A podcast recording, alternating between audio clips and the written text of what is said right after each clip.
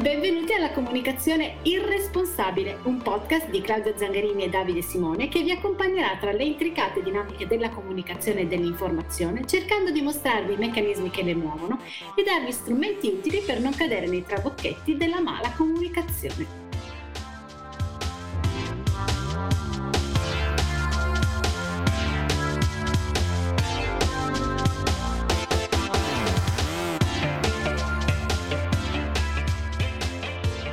E benvenuti a questa nuova puntata della comunicazione irresponsabile, un podcast che nasce per far comprendere i meccanismi della comunicazione che passa attraverso i molteplici canali di informazione, giornali, televisione, web e social. Qui con me ho Davide Simone. Oggi andremo a parlare degli scenari tremendi che i giornali ci propinano ogni giorno e che entrano nei nostri incubi più profondi. Quindi entriamo subito a gamba tesa, Davide. Lo scenario nucleare è vero, è possibile, l'hai anche detto tu, cioè non, non, non è da escludere uno scenario nucleare, ma è davvero come ce lo dipingono, uno scenario per cui verranno attaccate tutte le più grandi città, dall'altra parte verrà attaccata la Russia, una grande polvere eh, sostanzialmente si eh, staglierà in cielo e in poco tempo moriremo tutti, se non per le radiazioni, per eh, la mancanza di sole. No, quello è la mutua distruzione assicurata è, una, è, un concetto che è stato superato ormai da, dagli anni 70. Adesso si tende più che altro a usare ordigni tattici a bassa potenza o comunque a colpire le infrastrutture militari e industriali. Ecco. È improbabile uno, uno, scambio nucleare avvolgente, massivo, distruttivo, autodistruttivo. Ecco. È, è, molto difficile che avvenga, ma come in generale è molto difficile che si violi il tabù nucleare.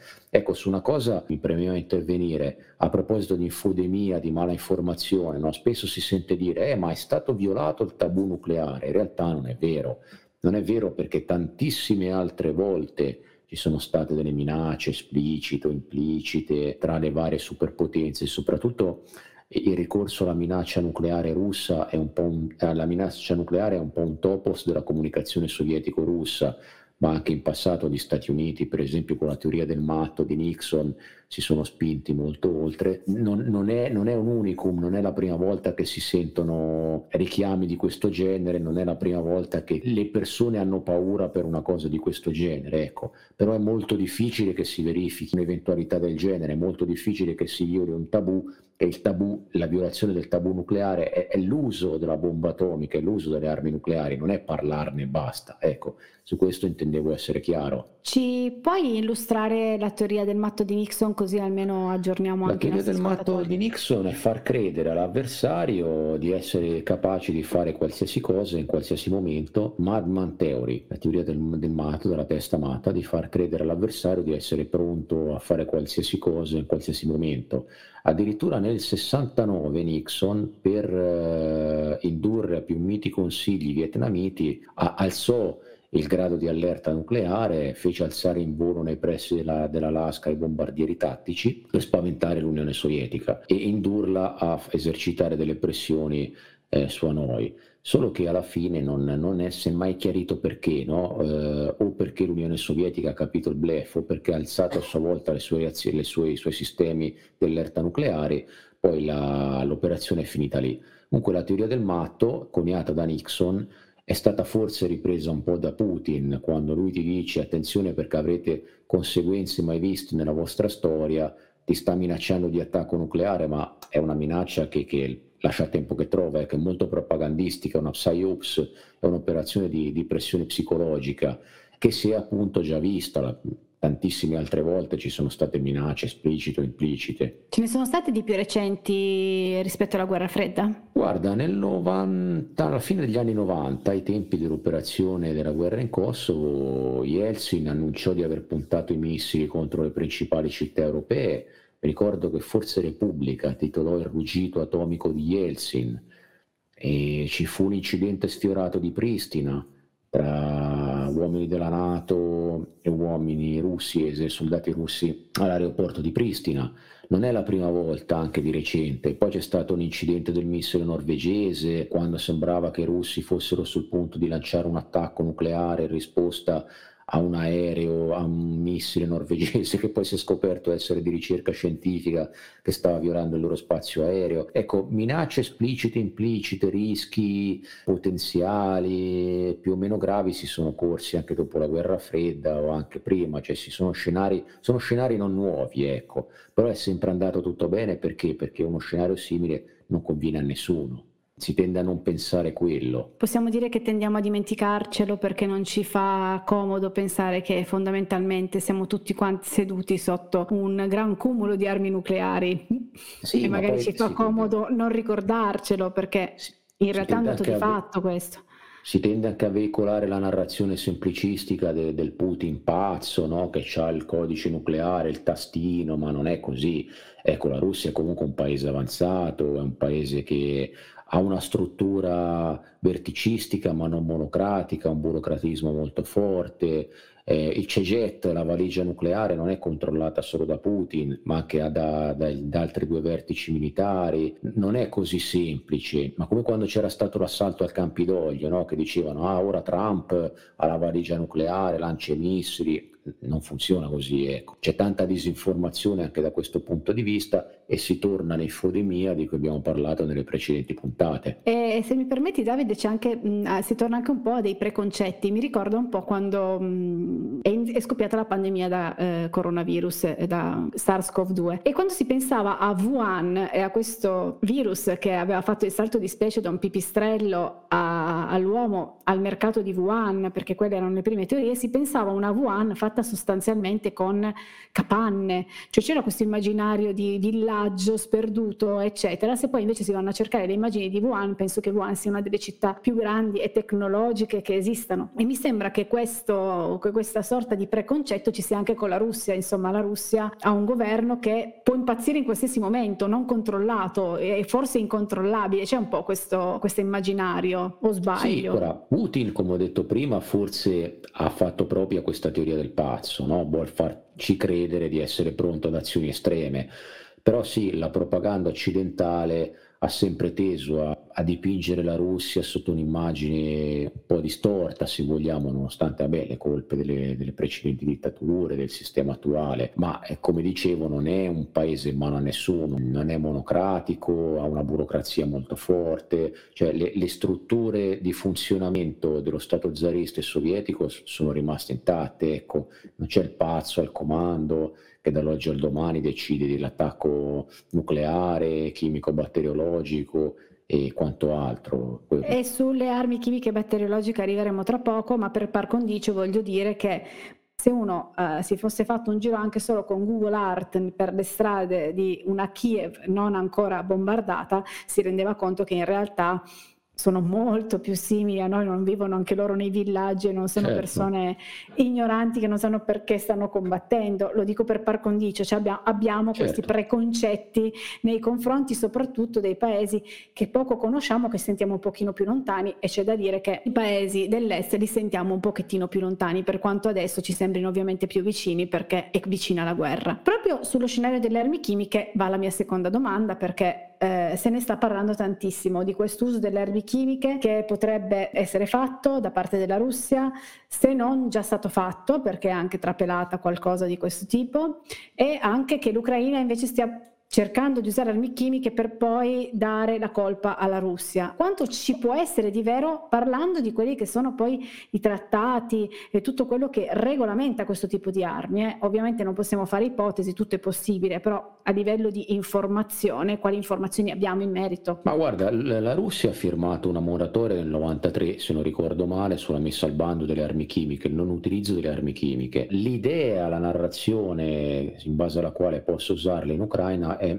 frutto del fatto che le usò suo, uno dei suoi alleati, Assad, qualche anno fa, ma questo non vuol dire che le, le, le utilizzerà anche Mosca. Ecco, io personalmente solidarizzo con, con, l'Ucraina perché è il paese invaso, però non prendo per oro colato tutto quello che arriva dalle loro fonti. Ecco, prima bisogna sempre aspettare, quindi quando loro ti dicono che sono state usate armi non convenzionali da parte russa, eccetera, eccetera, bisogna sempre fare del fact checking. Per esempio l'abbiamo visto con, con le centrali nucleari, no? che hanno subito detto eh, c'è stato un attacco a una centrale nucleare, invece poi si è scoperto che era stato attaccato un ufficio amministrativo a 200 metri di distanza. Prendere le, la centrale nucleare a cosa serviva? A togliere energia al nemico, poi anche ad evitare, questo è il parere di molti analisti, che qualcuno potesse, potesse, vedendosi perso, fare un gesto inconsulto, magari danneggiandola gravemente. Ecco, ma i russi non avevano nessuna intenzione a distruggere una, una, centrale nucleare perché ne avrebbero subito le conseguenze, così come per adesso non ci sono prove reali che abbiano usato qualcosa di non convenzionale in Ucraina. Ecco, su quello bisogna stare attenti e fare, fare del fact-checking sempre. Anche perché, ricordiamolo, fare fact-checking poi diventa molto più difficile nel momento in cui una, eh, una notizia viene data per certa perché è molto difficile far entrare nell'immaginario delle persone che hanno già una notizia e quindi hanno già una sequenza di eventi, negargli un evento perché a quel punto, se non, soprattutto se non ci arriva mh, la spiegazione, ovvero tu adesso l'hai spiegato, non è vero che è stata attaccata una centrale nucleare, sono stati attaccati degli uffici amministrativi a 200 metri, però la notizia ci è arrivata in questo modo qua. Noi ci siamo svegliati una mattina credendo di aver sfiorato una catastrofe nucleare molto vicino a noi. Invece poi si è scoperto che non è andata così. Però nel momento in cui questa notizia viene data, poi fare fact-checking è difficilissimo perché ormai questa notizia si è cristallizzata anche proprio per i trigger della paura che ce la fa ancora imprimere meglio e quindi forse prima di scrivere titoli così allarmisti bisognerebbe cercare di capire e magari non riempire proprio le prime pagine dei giornali con questo è puramente un consiglio, ma e poi diventa veramente difficile poi andare a smentire certe notizie perché rimangono nell'immaginario. Così eh, come rimane nell'immaginario, per esempio, anche quello che credo sia un'altra delle motivazioni, poi tu dimmi Davide se può avere senso, del fatto che si parli tanto della Russia con le armi chimiche, a parte il fatto che è una cosa che purtroppo dobbiamo dire, la Russia non ha proprio la reputazione di essere quella che mantiene la parola data, soprattutto in questo conflitto, sta facendo diverse, diversi passi molto diversi da quelli che ha detto, ma probabilmente lo scenario dell'armi chimica si eh, va a incontrare con quello degli avvelenamenti. Ne abbiamo anche sentito parlare recentemente perché a quanto pare proprio durante i negoziati ci sono stati forse degli, degli avvelenamenti, però l'avvelenamento e l'arma chimica sono due cose diverse. Sì, no, sicuramente il fatto che gli avvelenamenti, quelli reali, quelli presunti, da parte dei russi favoriscono questa narrazione, cioè alzano la palla a questa narrazione della Russia capace di, di usare armi chimiche, armi non convenzionali, questo, questo, senza dubbio, però anche lì quando si, si sente fare dell'allarmismo a riguardo siamo di fronte a un'azione propagandistica, comunque la fanno anche gli occidentali, e risiamo alle PSYOPS, le operazioni di pressione psicologica, che qui appunto trovano terreno fertilissimo perché la Russia in passato ha fatto uso di questi mezzi per eliminare però singoli, singoli avversari, eh, non, non contro degli stati, quindi appunto sì, si trova terreno fertile. Gli impegni presi per esempio di cui hai citato c'è il, il memorandum di Budapest, quello lampante, in cui Yeltsin ha sottoscritto l'impegno di non attentare all'integrità territoriale dell'Ucraina in cambio della, della, restituzione dello smantellamento delle, delle, atomiche ucraine, perché all'epoca Kiev era la terza potenza nucleare mondiale con circa 1900 testate. Ora più che mai quello che dicevamo nella prima puntata, che ricordiamo magari di andare a riascoltare per chi non l'ha ascoltata, dove spieghiamo le catene di montaggio delle notizie, magari come andare no? a capire se una notizia che leggiamo è se ci sembra troppo sensazionalistica, a parte le domande principali, cioè chiedersi chi è la fonte, se la fonte è una fonte autorevole, ma poi andare a vedere se un po' questa catena di montaggio di cui abbiamo parlato nella prima puntata c'è, perché se viene a mancare qualche pezzetto è molto probabile che la notizia sia magari appunto propagandistica o fatta per secondi fini, anche se mi sembra Davide che questo sia un terreno un pochino più complesso rispetto alla solita catena di montaggio. Come facciamo a renderci conto che una notizia, secondo te, se puoi rispondermi, è propagandistica o no, sia da parte dell'Occidente sia da parte del, del fronte avversario? Eh, innanzitutto dal linguaggio dal linguaggio che viene usato, se è un linguaggio sobrio, se è un linguaggio troppo roboante e poi banalmente la, la, la, la fonte.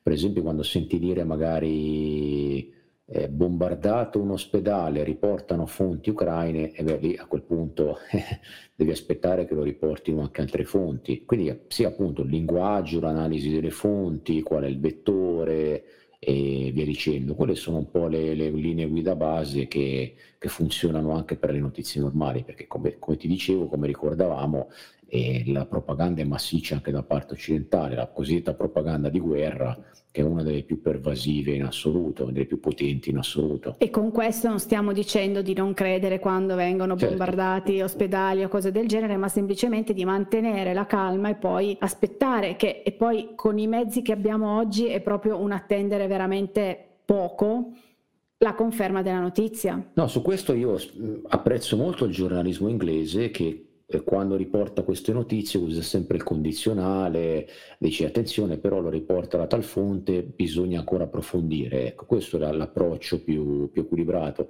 e non si può certo accusare Londra di, di, avere un atteggiamento passivo nei confronti della Russia di Putin. Assolutamente, anche perché poi si è visto che eh, l'ospedale pediatrico che la Russia nega di aver deliberatamente bombardato, in realtà le foto testimoniano che è stato bombardato, era un ospedale pediatrico, c'erano delle mamme eh, con i bambini e c'erano delle persone che stavano per partorire, quindi era ovviamente un obiettivo civile. Però magari appunto mh, era solo per capire come possiamo anche muoverci da queste informazioni che arrivano così in fretta e anche così immediate anche tramite i social e che molto spesso ci frizzano proprio quella, mh, quella sensazione di sentirsi congelati dalla paura, dal terrore e dall'orrore di quello che si vede, perché quello è innegabile, non possiamo negarlo, c'è, lo vediamo e non, non possiamo eh, eh, farci niente, possiamo però cercare appunto di usare queste piccole strategie per cercare quantomeno di trovare e ricostruire una narrazione narrazione più razionale e più razionale possibile, ripeto, in un contesto che è estremamente terribile. Eh. E proprio mh, di questo ti voglio parlare. Lo scenario, un altro scenario che non è come quello nucleare, non è come quello delle armi chimiche, che sono sicuramente quelli che fanno più breccia, fanno venire più paura al pubblico,